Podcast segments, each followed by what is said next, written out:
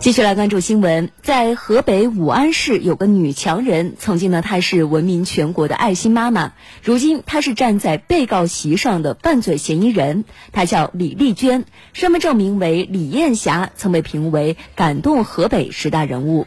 昨天，李丽娟及其男友许琪等十六名被告人涉嫌聚众扰乱社会秩序、伪造公司、企业、事业单位印章、敲诈勒索、诈骗、职务侵占、故意伤害、窝藏等罪。一案开庭，李丽娟获刑二十年，剥夺政治权利五年，并处罚金人民币二百六十七万元。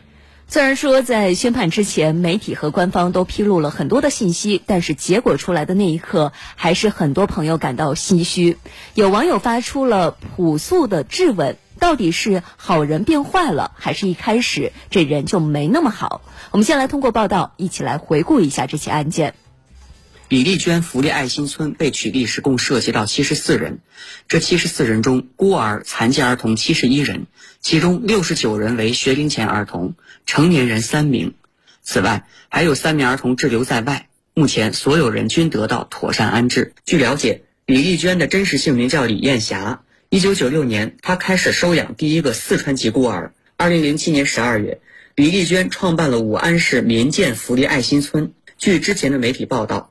李丽娟一直号称自己收养过一百一十八名孤残儿童，她也因此成为了当地的知名爱心人士，被不少媒体称为“爱心妈妈”。然而，这样一所远近闻名的爱心村，却是一家非法组织。咱们那个民政的规定。社会组织应该三月底之前向那个业务主管部门递交年检材料，他都没有来参与年检，不接受年检。在办理这个这个证件登记过程中，他三年没有年检，因为他不合格，就这样取缔他的。除此之外，公安机关还查证李丽娟还涉嫌组织被收养的孩子们围攻乡镇机关，恐吓乡镇干部，让残疾智障儿童坐到基坑边缘，往基坑里面跳。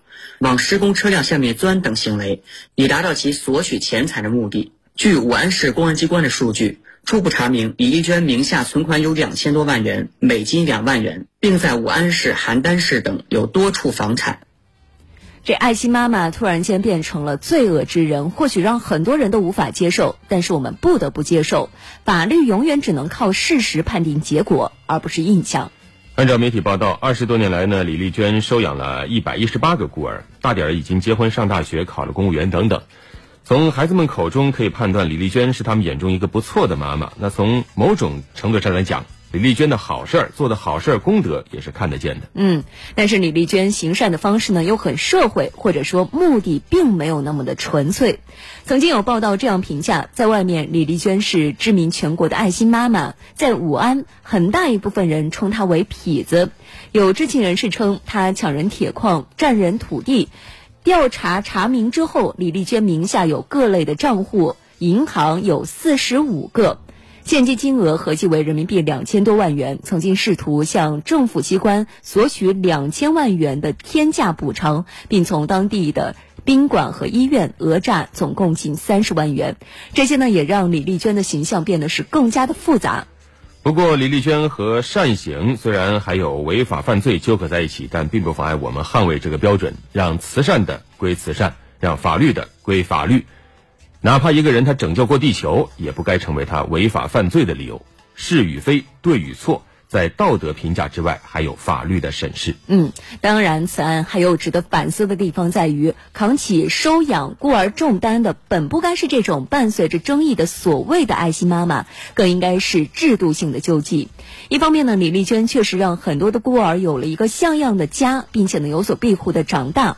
而在另外一方面，李丽娟这些以孤儿为筹码，在与村民和政府的多场纠纷中获利，也很有可能是事实。法院判决中所提到的多项罪名也是有的放矢。倒不是说政府要包办一切，而是不能将公共责任转嫁给个人啊，也不是说个人就绝对不能收养孤儿。